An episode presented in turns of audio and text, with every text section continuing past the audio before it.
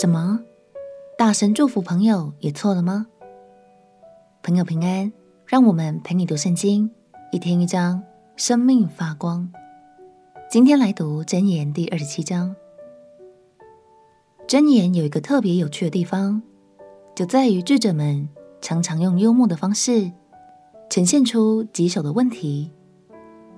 仔细回想看看，你有没有遇过许久不见的朋友，突然传来特别浮夸的问候，或是特别积极的邀约呢？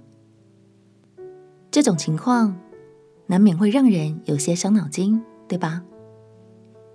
其实类似的案例在箴言中就有提到哦。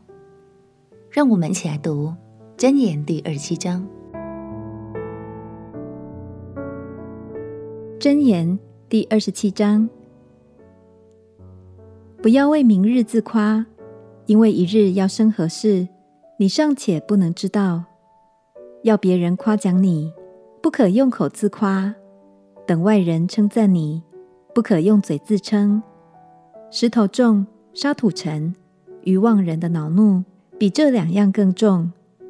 愤怒为残忍，怒气为狂澜，唯有嫉妒，谁能敌得住呢？当面的责备强如背地的爱情。朋友家的伤痕出于忠诚，仇敌连连亲嘴却是多余。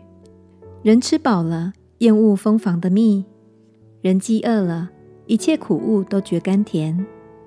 人离本处漂流，好像雀鸟离窝游飞。膏油与香料使人心喜悦，朋友诚实的劝教也是如此甘美。你的朋友和父亲的朋友，你都不可离弃。你遭难的日子，不要上弟兄的家去。相近的邻舍，强如远方的弟兄。我儿，你要做智慧人，好叫我的心欢喜，使我可以回答那讥诮我的人。通达人见祸藏躲，愚蒙人前往受害。谁为生人作保，就拿谁的衣服；谁为外女作保，谁就承担。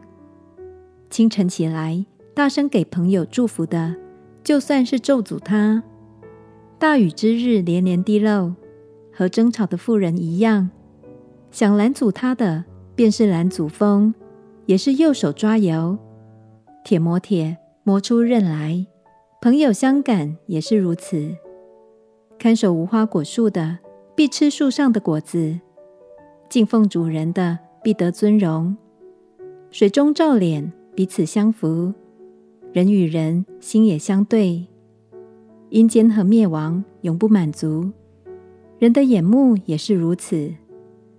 鼎为炼银，炉为炼金，人的称赞也是炼人。你虽用杵将愚妄人与打碎的麦子一同倒在臼中，他的愚妄还是离不了他。你要详细知道你羊群的景况，留心料理你的牛群，因为资财不能拥有。冠冕岂能存到万代？甘草割去，嫩草发现，山上的菜蔬也被收敛。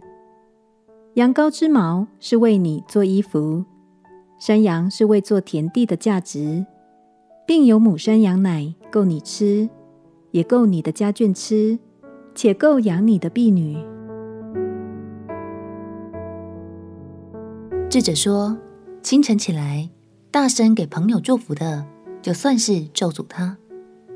这是一个很有趣的画面，反映出两个核心问题：一是，在错误的时机说话；二是太过刻意的嘘寒问暖。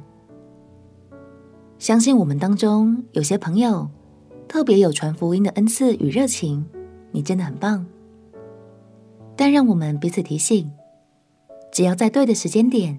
给予适当的关怀即可，不然太过猛烈的攻势，可是很容易让人打退堂鼓的，那就太可惜了。